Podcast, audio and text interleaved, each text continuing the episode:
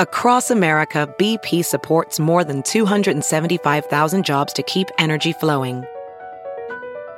Jobs like building grid scale solar energy in Ohio and producing gas with fewer operational emissions in Texas. It's and, not or.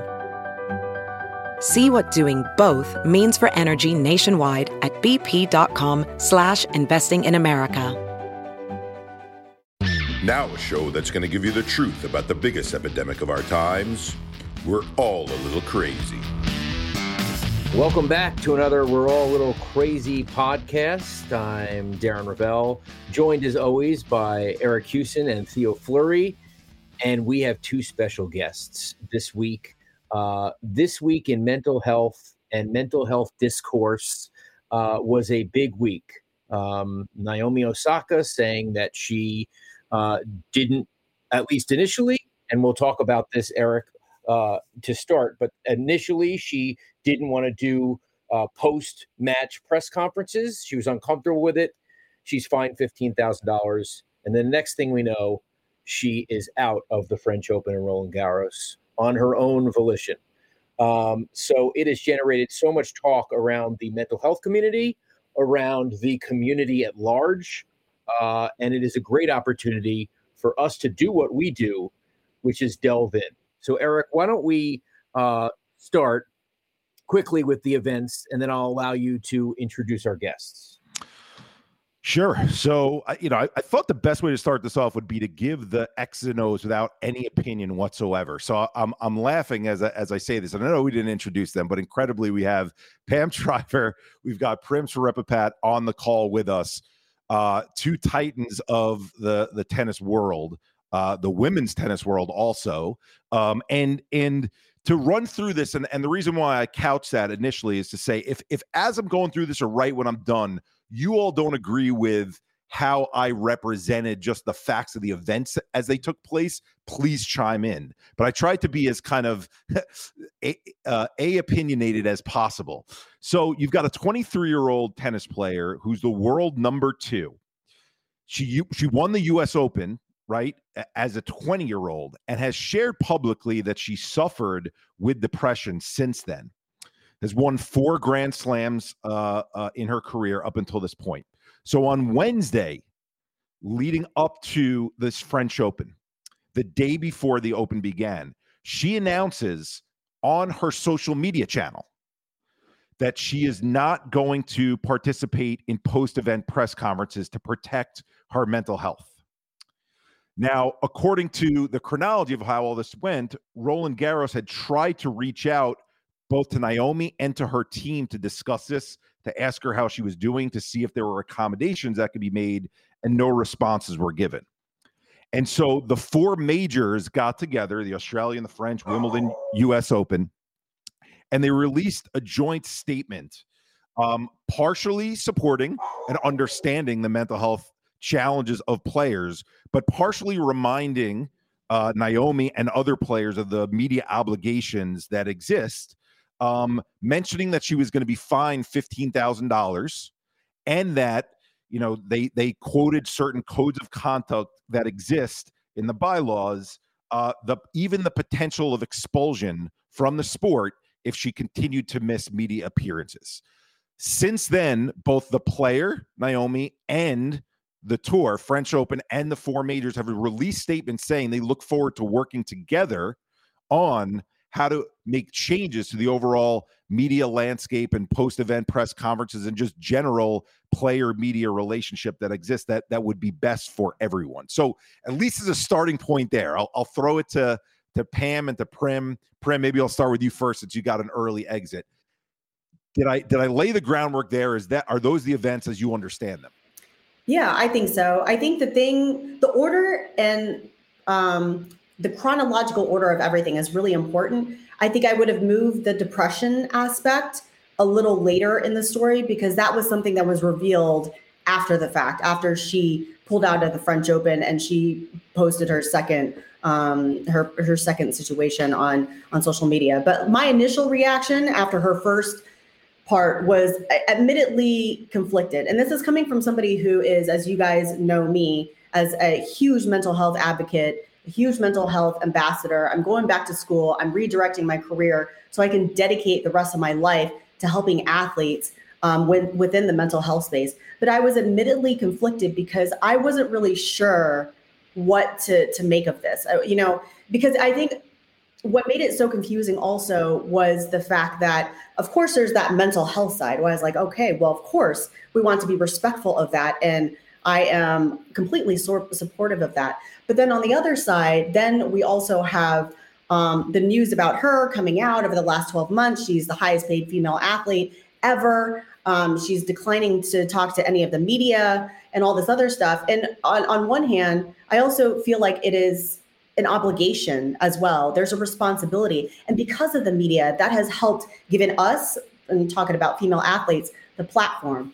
But the psychologist in training in me was like, you know what? I'm gonna I'm gonna wait this out. I'm not gonna say anything on social media. I'm not gonna do what what our landscape tries to tell us to do is to spit out an opinion and just make assumptions when we don't know the entire story. So I was like, you know what? I'm going to give her the benefit of the doubt. This sounds like there's more to this situation and clearly there was and then after the second post then i was like okay now there we have a little bit more context yeah. um, and obviously the plot thickens so and there were a lot of people prim that that did public figures that dove in right away without waiting on an opinion, without waiting on more of the facts to come in. I guess, Prim, the reason I brought up the depression thing earlier is only because Naomi's been a little bit outspoken or seeming reserved, oftentimes, um, feeling timid when it comes to to interactions with media, and so maybe I'm projecting there a little unfairly in terms of what she did reveal early versus not.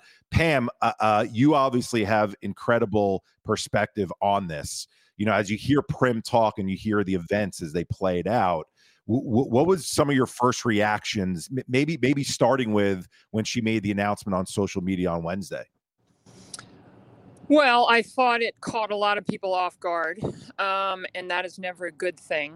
Um, obviously, I immediately looked at the language and uh, knowing Naomi and understanding her as a shy introvert, knowing the pandemic has been brutal on many people's mental health, I, I, I, did feel she was making, even though it wasn't as clear as it was, as Prim mentioned in her second post, when it became much more clear. But I really felt it was about uh, some mental health issues. Um, but from the French Open Roland Garros standpoint, you're trying to put on an international sporting event during a global pandemic. You're already stretched beyond and you get thrown a curveball surprise by one of the superstars of the game, I would have been not happy either. It should have been um, told to them privately and uh, not to the 2.2 million followers on her Instagram. Uh, that was not good business. And I think Naomi apologized in her posts where she withdrew. Overall, the most important thing is she work on her mental health. She gets she gets better, and then um, I hope the majors learned a lesson. Diving into into that, um, you know, the statement about her making a decision and just making the decision and announcing it on her Instagram channel the way that she did. I think yes, her 2.2 million followers, but then in a topic like mental health, we know it's going to spread way wider than that. It's going to, you know, capture the whole sports world. It's going to capture much of the world outside of the sports world uh, and capture their attention. So, you know, as as two folks who are in the tennis world, and it sounds like there's some agreement there in terms of how it was handled initially. What were you thinking when you saw other public figures chiming in and just coming to her defense before more information playing out. I know, you know, I'll bring up a Steph Curry as one example.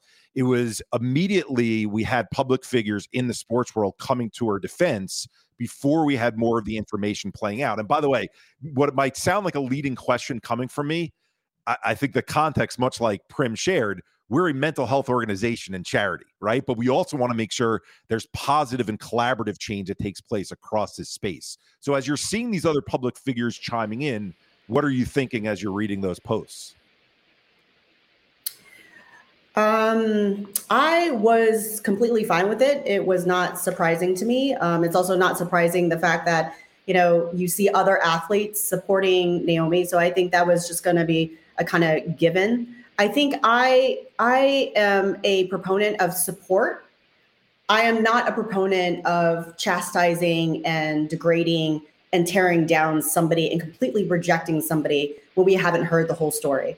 So I think I was more resistant to the noise that was immediately attacking her. And I agree with Pam that I think that when her, not only when Osaka, but also her entire team, and she has got a massive team around her. And when they look back at this moment, this is going to be a huge growth spurt for them because I think they're going to look back at this and say, you know what, there were some things that we could have really handled a little bit better. Um, and as we know with mental health matters, it can be very complicated. So uh, that's not really necessarily anyone's fault, but I think there are some things that could have been um, taken care of a little bit better. But hearing the support, not a surprise. The people that were tearing her down wasn't a fan of that. I, and I don't think any of us are advocating for the tear down. And I, I just want to thank Prim because Prim got to us in between spots she was doing during a time when when both Prim and Pam are um are uh you know in high demand right now because this topic is so important. So I'm going to take what Prim said, Pam, and I'm going to throw it back to you. Maybe ask a little bit more poignant of a question, diving deeper into it. A lot of these athletes and public figures that did come to her support play in sports or in public spaces where either they themselves or their teammates or other athletes within their sport have been fined for the same reason because there are rules in place. Do know that there are media obligations that are part of this. And still, before hearing all the information played out, I understand support. I understand having people's back. I understand moving the conversation forward. But without all the information coming out, it was blind support right from the beginning. Did you have an opinion on that piece of it, Pam? Well, as far as the rule goes about press conferences that's uh, in the Grand Slam rule book, Naomi knew she was going to get fined. What I think surprised Naomi, her team, was that they were going to bring in the code of conduct.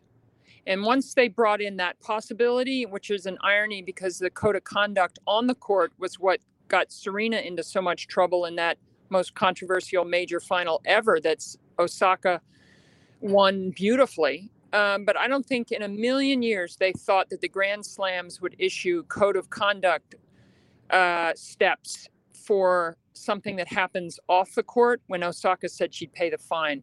So that took it to the next level. Um, and that was the point of no return. Um, and I think even the majors, I actually wrote the USTA the morning, well, hours before Naomi withdrew, just saying, this is not right to be this unsympathetic, insensitive to, to an athlete struggling with mental health. And I was glad I actually weighed in before she withdrew because um, I thought it was important. That's my national governing body is the USTA. So that's who I weighed in. I, so Pam, Pam, I, let, me, let me let me get in for a second, Eric. Um, as someone who's an advocate of mental health, obviously, you know, I've I had a chance to be with Naomi for a meal, uh, which was not on the record or was was not like me a time where, as a journalist, I was judging her in any way, but I was judging her, and she was extremely quiet, uh, like so quiet that I was like, something's wrong. I didn't read it as mental health in any way. I just said, oh, she, you know, she's just quiet. She's just quiet. And I even uh, kind of held that against her, you know, when talking about what I do, which is marketing. And she's now, you know, the highest female uh, uh, in terms of endorsements, in, in terms of how much money she's made in endorsements. And I'm then forced to judge, is she a good partner? Well, she's so quiet and and so so i didn't even though i am on the lookout for mental health i did not initially read and i feel guilty now i did not initially read her quietness her reservation in a meal with me and her agent as anything to do with mental health it was just she's quiet she's not outgoing. And so when she said all of this i felt guilty. So i feel like i need to take that off my chest. Well, I, you know, Darren, you wrote that in your tweet, and I think you um, you aptly shared for people that millionaire athletes doesn't matter the sport, millionaire performers doesn't matter what the performance is, can perform in front of large crowds whether it be in person or on TV, and still struggle with things like the social anxiety of being in front of cameras, or in your case, being close to people in a small room and having to make uh, chit chat and, and, small conversation. Nothing so, to do, nothing to do with money. Doesn't matter right. how much money you have. Nothing to do with confidence on the court. Two bifurcated things. Yes. And and look, you know, we've seen that with Ricky Williams going all if you want a real visual example of that of taking interviews with his helmet on and people would call him quirky for doing that, but you know, for those of us who struggled, you know, with social anxiety at times in our lives or for long stretches of our lives or you know for the for the duration of our lives we understand what that feeling is like almost to need that barrier there. I wanted to go back to pam because she was talking about writing the usta uh, pam going to the timing of that you wrote the usta prior to their joint release with the other three no, majors no. or I, I wrote it after the release the release i believe came out on sunday because then monday Osaka withdrew in LA where I live. It was like mid late morning. So I woke up Monday morning, Memorial Day, and it was bothering me. The statement was bothering me. The bringing up the code of conduct and the possibility of defaulting her really bothered me. So I was like, who am I going to write? And I thought, well, you know, I've been a member of the USTA since I was eight years old. I've been on the board of directors of the USTA. I'm a, I'm a 35 year volunteer. I'll write to the uh, to the you know the the president and the CEO uh, and the chairman of the board, two um, two gentlemen that sit at the top, and I just I just said what I felt. And then I went to a Memorial Day picnic, and then when I finished the picnic, picked up my phone, like all of us in the tennis business. It was like, uh oh, what's happened? Um, so yeah, I but I weighed in the day after they made the statement, and I always like to kind of think about things overnight. And I realized I was just really upset with how the establishment handled it or mishandled it. So so dissecting a little bit that um, statement, and then we're gonna we'll go to Theo for some opinions here, coming from a different sport. But Pam, dissecting that statement, I know you mentioned you know the code of conduct. It was was almost being used as kind of like dangling it, like you know act our way or or or else right you know um and and outside of that the wording in in the press release itself did, did you find that there were some pieces that were better than others? This is where we're getting to the opinion piece of it. Did you feel like the whole tone was wrong? Um you know wh- where would you uh, reading it again as an advocate i was happy that they at least said we're open to discussing with players in a collaborative way how we make the situation better for everyone which you know people could say they're talking out of both sides of their mouth in the same press release. I totally get that. But the, but but at least there was that give on their part as opposed to saying you're being fined here's the potential code of conduct uh, uh, ramifications said and done you know the end of it well, I, I thought their last statement after she withdrew, they backed up a lot on their language. They were they were much softer, which was understandable. Um, I think they felt, but then they'd heard from I think a lot of people like like me uh, and other people like this wasn't handled well. Why did they throw gasoline on the on the flames like that? Um, instead of go going under the under the under the scenes quietly, figure this out. Even if, even if it took the entire French Open and the weeks leading up to Wimbledon. But this is like the worst thing that could have happened was to Naomi feel like she's backed into a corner. Naomi felt that she had almost uh, hijacked the Roland Garros. All everything was about Naomi, and it made her even more uncomfortable. So I, you know, I, I just hope this doesn't turn into like avoidance of major tennis tournaments now with the Olympic with Wimbledon coming up, the Olympics. I'm my big question going forward is how is she in the world going to get herself back into the arena? Right. And as we're as we're going through this, you know, here's the fascinating piece about this is we're discussing the actions that were taken by Naomi initially, by her team initially, by the four Grand Slams. By, right by the way, Eric, Eric, Eric. Yeah. By the way, I think there is something different there. I do think there was a conflict between Naomi, what she initially wanted to do, and what her team wanted to do. Um, and that kind of manifested itself with what she originally did and what she ultimately did. Is that a is that a is that an, a, a guess there and a gut feel, or is that something you've heard? Sorry to put you on the spot, but uh, it is a informed opinion based on what I've okay. personally heard. Okay. That's fair. And, and and the and the fact and the fact that what she put out secondarily was something that was very very prepared and put together and was not completely driven by her. Uh, I know this. Um, so, but but but but I would say, yeah. Listen, it was it was not handled right from from the beginning, and that hurt. And it hurts in mental health in any way if it doesn't go perfect. But guess what? It never goes perfect. Pam, there's never going to be a perfect situation. That's one of the reasons. That's one of the things we've learned. Whenever you're admitting to mental health, whatever the whatever the side is, whatever however society embraces it, doesn't embrace it, it's never a perfect time. It is perfect though in the way that it caused such a firestorm that now we're hearing so much and being forced to talk about it in this way, and everyone is. So I am grateful for that. But it's but it's typical of where we're at in all professional sports leagues, businesses, everything is we are always reactive and never proactive. And, and if they, and if we were more proactive, we wouldn't even be reading about this, and this wouldn't be as big as it is if we were more proactive instead of reactive. And this is a typical case of reaction in the second and in the moment. And what happens? Shit show. It's a shit show, you know, and, and, and, and the person who needs the, the most help is Naomi, right? And all of her handlers are all giving different opinions and whatever. And they should be thinking the USTA, Roland Garros, everybody should be thinking of, you know, how do we help this person? Because she's obviously in some sort of distress. And so now we just got to cover all of our asses to make ourselves look better.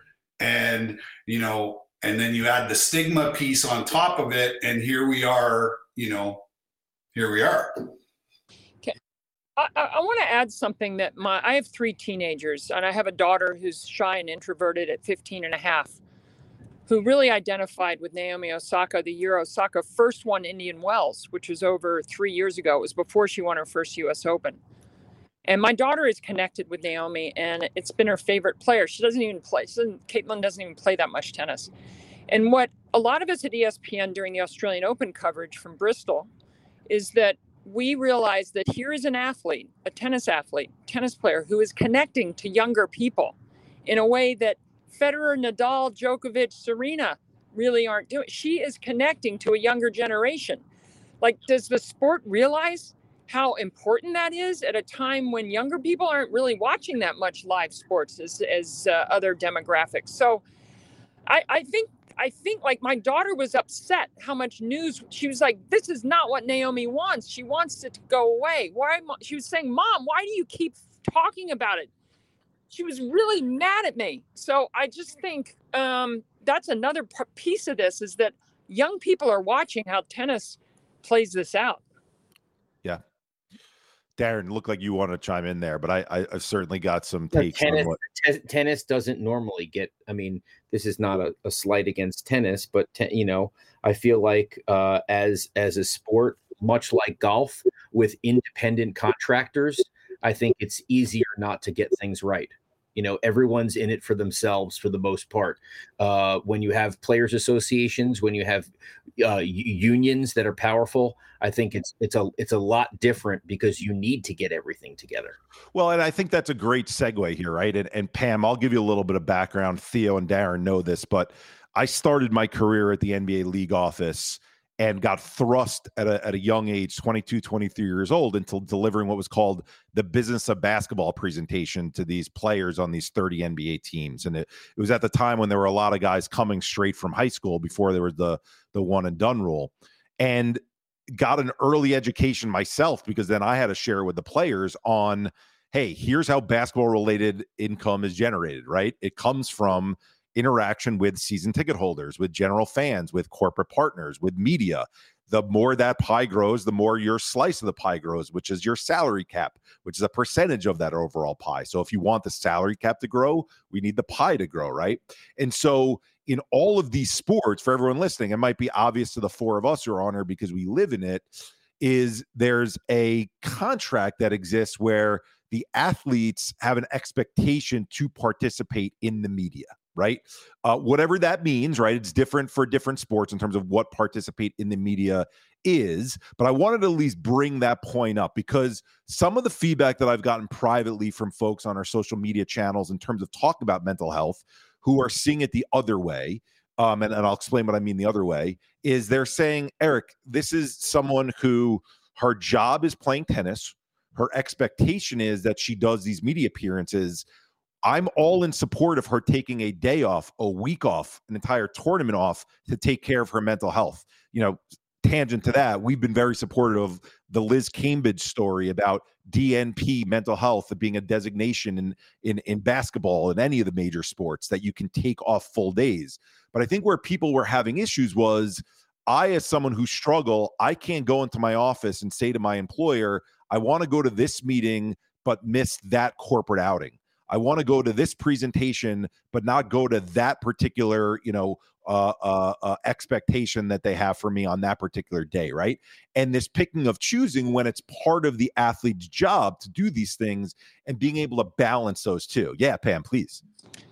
Well, I, I, I want to take that point and just use some examples. Like my kids in LA County were home in school taking Zoom school most of the year.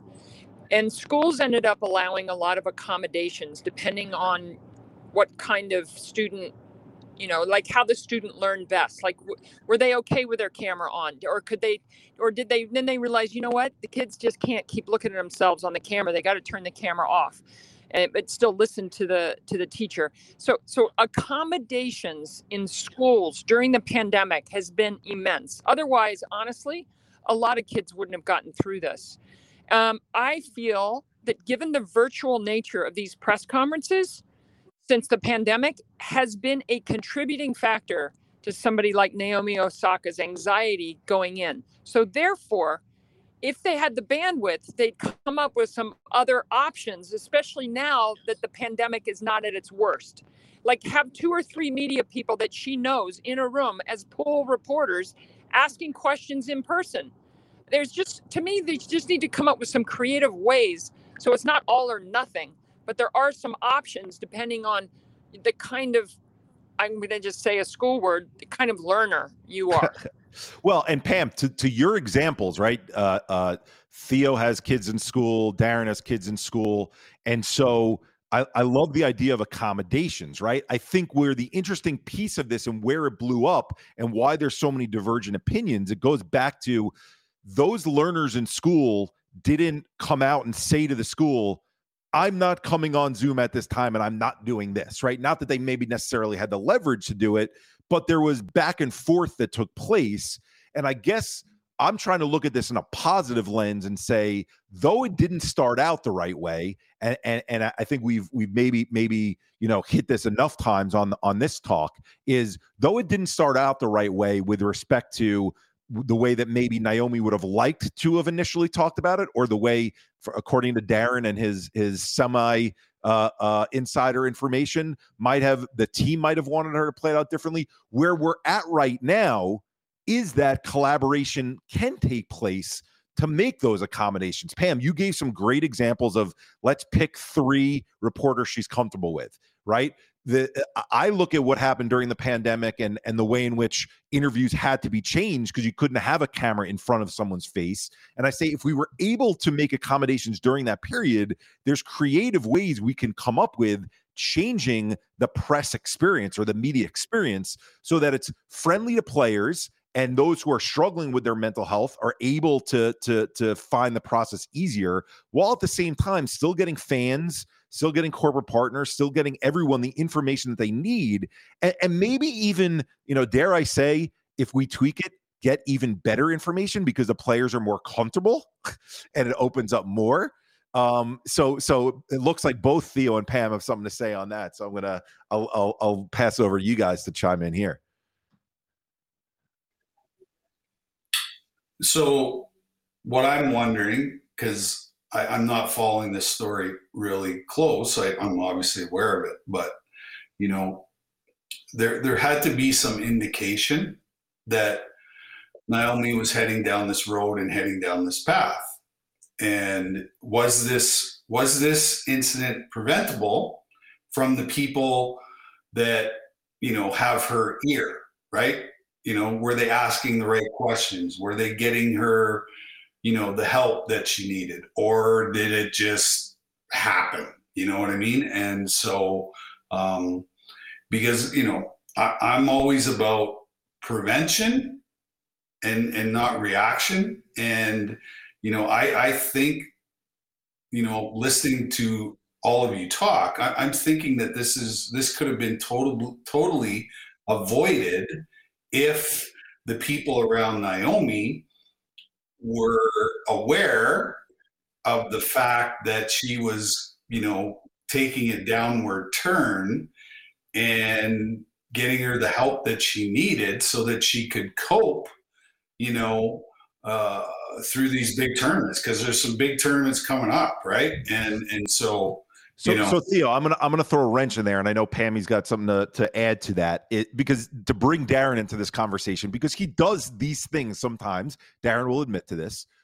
Darren has a take on something, and he'll throw a slight curveball into that take because it gets people talking. It, he says it in a slightly different way that will be most socially acceptable, right? And so I, don't know that this was the case. I'm just going to throw it out there as a possibility. If Darren's saying that that that Naomi's team might have handled this differently, was there an aspect of Naomi handling it at the beginning the way that she did, announcing it the day before? That she wanted conversation to take place this way. She was hoping to ruffle feathers a little bit. I have no idea. I, would like to believe not, right? Because we want to believe when we're moving the mental health conversation forward, it's being done in a collaborative way. It's all people coming together. I just want to throw that out there as a possibility, not not insinuating she did do it, but just as a possibility that it could have happened. Darren, you're smiling. You mean that she she uh, created or they created the whirlwind so that so that we could be in this place? Well, I, I don't mean I don't mean she would ever do it in a malicious way. That's not at all what I mean. What I mean is, hey, we need to make a statement to the powers that be at the four majors that it can't no, continue no, to go I, on this way. No, no, no. I actually think this okay. was all genuine. I think it was okay. Pam described, it was just a maelstrom, and I think this was all genuine. And it was like, I just have no choice, and we got to go forward. I, I don't, I don't, I do not think that it's like, well, this is what's going to get the attention. I am going to bow out of the tournament, and then they'll find out how how. No, no, no not the bow out part. Not the bow out part, Darren. The the part announcing Wednesday on social media I'm not going to partake in media appearances. Not not what happened later. Uh, I, I I think that was just in the moment and uh, something that she and her team would probably take back in the way that it came out. It, I don't. It, Pam, it, yeah, yeah. Darren, I heard similar, uh, pretty from really good sources um, that her agent rewrote her original uh, post and and made it more like the language of the second post. But then she ended up deciding to go with her own words. So I, I had heard the same thing that her team had tried to send it out a little differently. But I still hold for uh, not going to the French Open officials and the FFT officials, French Federation, uh, and giving them a heads up before the millions heard and and you know where we're all getting to which it sounds like because there's a bunch of different you know albeit similar but slightly different opinions here is you know what what pam says she wish would have happened at the beginning. I'd like to believe what we read in the latest press releases and the and the latest statement that was read from roland garros that we're going to be getting to a place where these ideas that that Pam suggested, the three reporters that a, that a player knows, or that I'm suggesting, um, that that becomes part of the process moving forward. That there's conversation of how we make these accommodations, and if we end up at that place where there are accommodations and it works for everyone, then yes, there were bumps in the road that got us to this point, and yes, we would have loved for it to gone differently. But I think that gets us to a good place. And the reason why I want to share that is because still, and I think this is this is an important topic for us to discuss because even though we're discussing the construct of mental health and tennis right now, I think this happens in so many topics in society we talk about is that still, even after we have both of the statements from the athlete, from the majors coming out talking about collaboration moving forward, you still have people on social media who want to take sides and who want to say Naomi is superwoman. She did everything right. The, the oh, she she walks on water. Um, you know, we need to support her. We weren't there for her. And then you have people who say she's awful. The average person doesn't get these um, you know, these same accommodations for them. How, how dare she expect things that the average person can't get? And instead of being able to say, look, there was good discussion, even if it wasn't the way we'd love it to start off, we are ending up in a good spot. You still have people to this day who have these polarizing views. Is this a microcosm of of topics in general in terms of how we discuss them on social and again maybe I'm, I'm painting with a broad brush here but that's that's my fear in all this and that's why having these conversations and doing these podcasts in a long form way is so important to me because to be able to get together and have people who see the sports world, the tennis world, society in general from slightly different angles, because you got a sports executive, a reporter, former player, former athlete in different sport, all talking about it, you could at least say, here's how we get to a better place. And that hopefully will combat the stuff that we're seeing right now on social. well, did you guys see Social Dilemma, the documentary yes. on, on the whole purpose of they do try to divide that's the whole that's the whole al- algorithm so that's why like on important things we still have to do it in person we still have to pick up the phone we still have to have one-on-one and that's been i mean we have to have interactions which has been difficult during the pandemic i mean everything's just off base, but yes. it'll it will come back. But I that's another reason why I just think sports in general with athletes right now, you know, if, if something were to happen in another sport where an athlete stepped up and the and, and the sport goes, well, that's unusual. What's going on? Take a pause, figure out, take yes. time, take don't just jump in there. Um, it's it's a time like we've never seen, and I I just think it it, it means that we all have to have more patience and understanding, empathy, and let it doesn't have to happen instantaneously to find the mm-hmm. solution. Mm-hmm. Um, it can play out over time. Um, that's what I've learned with my teenagers is that I don't have to force a solution. Yep.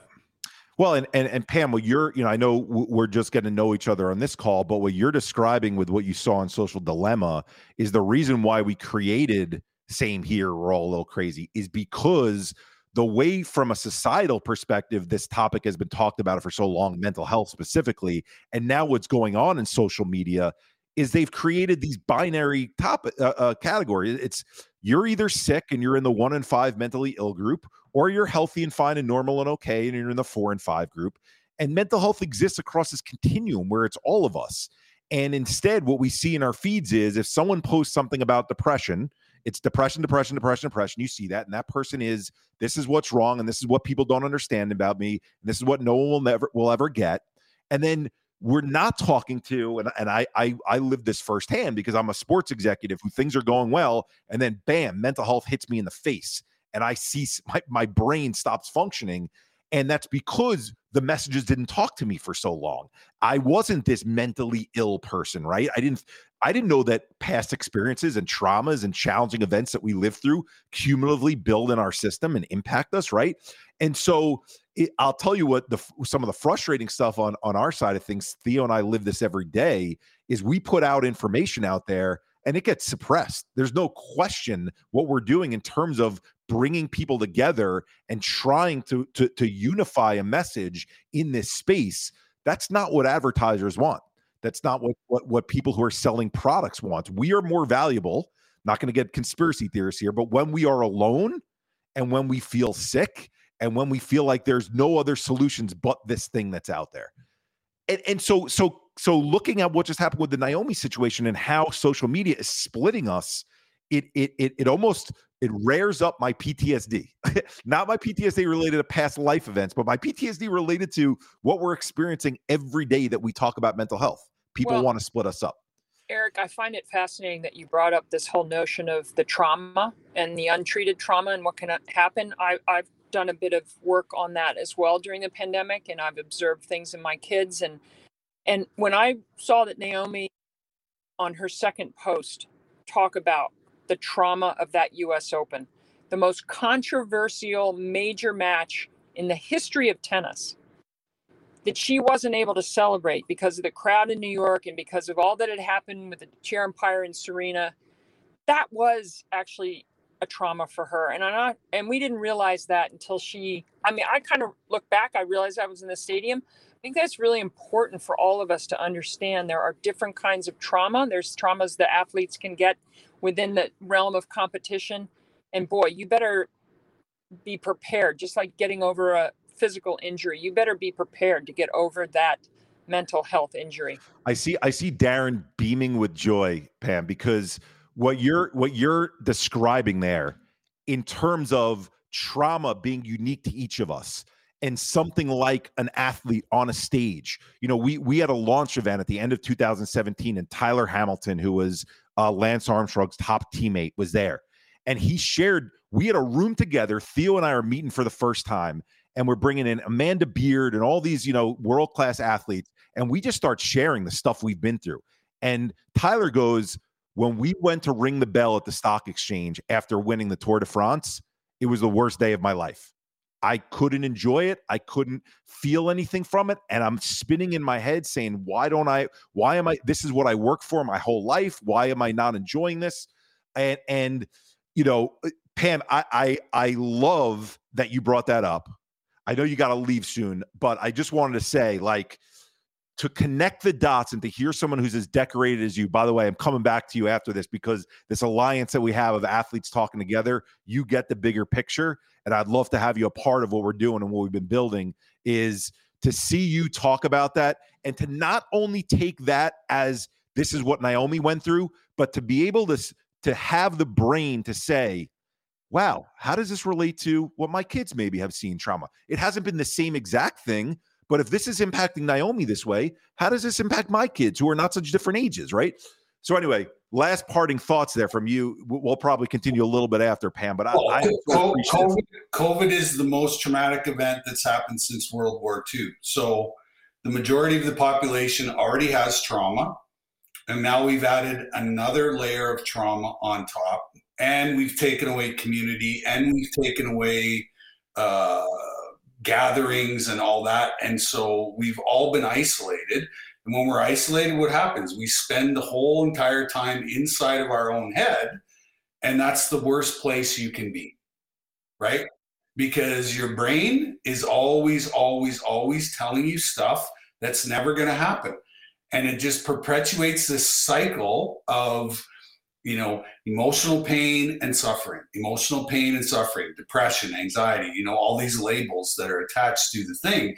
And ultimately all we need is please just give us our community back so that i have somewhere to go that i can hug people that i can talk to people. And you know the tennis world is like everywhere else. It's a community. Tennis is a community.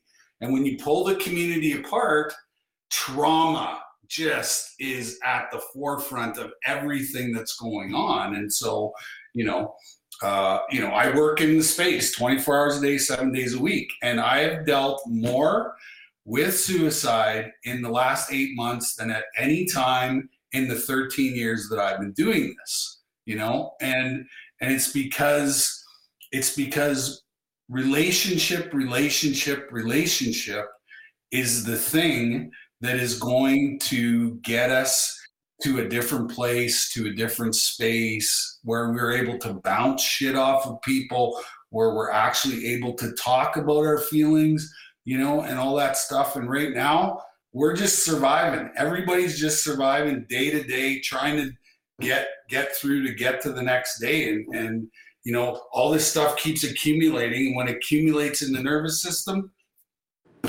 shit show. I, in my parting, uh, before I have to get off, I want to bring up a, a word that Naomi used in her last post, which is self care. And um, that's something that I've been in a 12 step program for 14 years, and self care is really at the center of it. And self care doesn't mean like, you know, I'm going to go home and have a good, healthy lunch and have a drink of water. It's, it's about understanding the boundaries and understanding how to keep yourself as healthy as possible in all ways given what you have to work with. Um, so I hope Naomi finds good self care.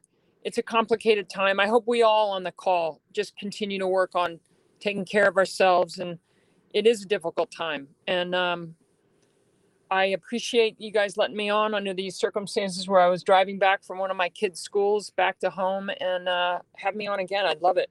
It's really a great conversation. Thank you. Appreciate you. You you are awesome, Pam, and, and we we're gonna we're gonna take advantage of that. So we will be in touch. Thank you. So for for Darren and Theo, right? Darren, you just put out a tweet. I think it's important for us to discuss because I think this talks about the bigger picture. This is just one example of the overall. You were a little critical of Calm's action, Calm the uh, the wellness app, the the breathing and meditation app. You want to talk a little bit about what they chose to do, um, why there might be some pushback from you, and I, I'm I'm I'm happy to hand in my opinion. I'm sure Theo has his as well. Sure, they said that uh, they'd be willing to pay the fines for anyone who wanted to not play in a major because of mental health reasons.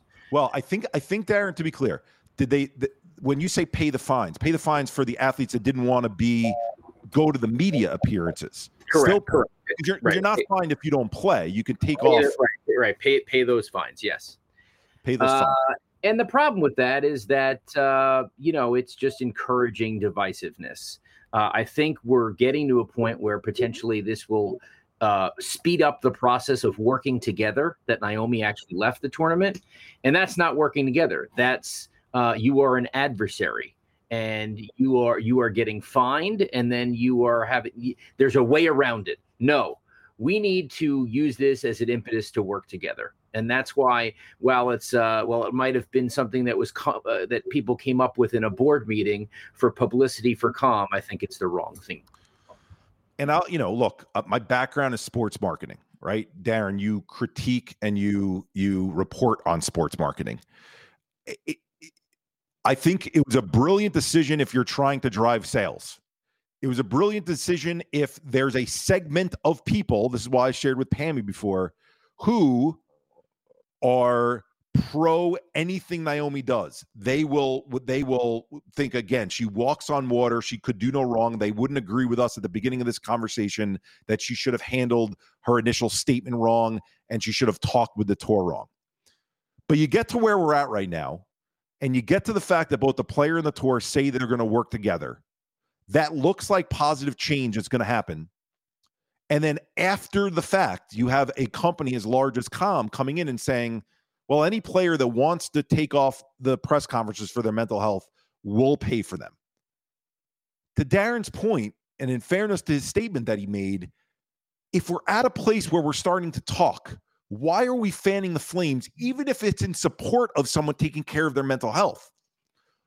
Why are we fanning the flames on saying, hey, let's give the big finger to the organizations and the organizing bodies and not work with them because you should just say you get to unilaterally take off. There's better ways to collaborate and work together, especially because we've shown statements from both sides that are that are indicative of that. And so you know, I've seen that unfortunately on social media with with with uh, nonprofit groups. I've seen it with individuals where it's support the player, support the player, support the player. She can do no wrong. Hear it from the three of us. We are mental health advocates. We want this conversation to move forward. We want, to Theo's point, in a proactive way, athletes to not even have to answer to these things and there to be ways in which they can take off or they have better accommodations when they go to press conferences because we are not there yet, the way moving forward is not to be combative. I talk about this with the the um, stop stigma campaigns, stop stigma campaigns. When you just shout at people, you need to do this, you need to stop doing that. That doesn't bring us forward. It moves us further into different sides. Theo, anything to add to that? Yeah, it's like I said earlier. We are always in a re- reactionary state, always, which, you know, I think, uh, you know, the level of stigma that's attached to this topic or this subject is always uh, when something like this happens, it's reactionary. And when it's reactionary, people aren't thinking, right? and that's why we end up with you know a big controversy when the first thing that should, we should be thinking about is compassion and empathy should be the first two things that are top of mind right? Is the athlete okay? You know is the athlete okay? Is the athlete getting the help that they need? And if she isn't why isn't that in place? Why isn't that support there? Why what uh, um, how does she not know that there are supports in place. There there may be i don't i don't know that for uh, for sure but but you know here again and face it the majority of the world loves to see people taken down in every whichever especially athletes right? Or or, or a guy like darren who you know who's a very successful guy, but you know the amount of, of, of abuse, just straight out abuse, where you know they've never sat with Darren Rovell in a room and seen what a great guy he is and how smart he is and all you know all these things. You don't, know don't, I mean? don't, don't, take into consideration yeah. how much of a heart he has and how much he gives. Yeah. I'm not yeah. saying that to placate him, but I do that to back him up when people rip on him because he donates time and he cares about other people. Yeah, exactly. And and ultimately, in the mental health space, we need more Darren Rovells.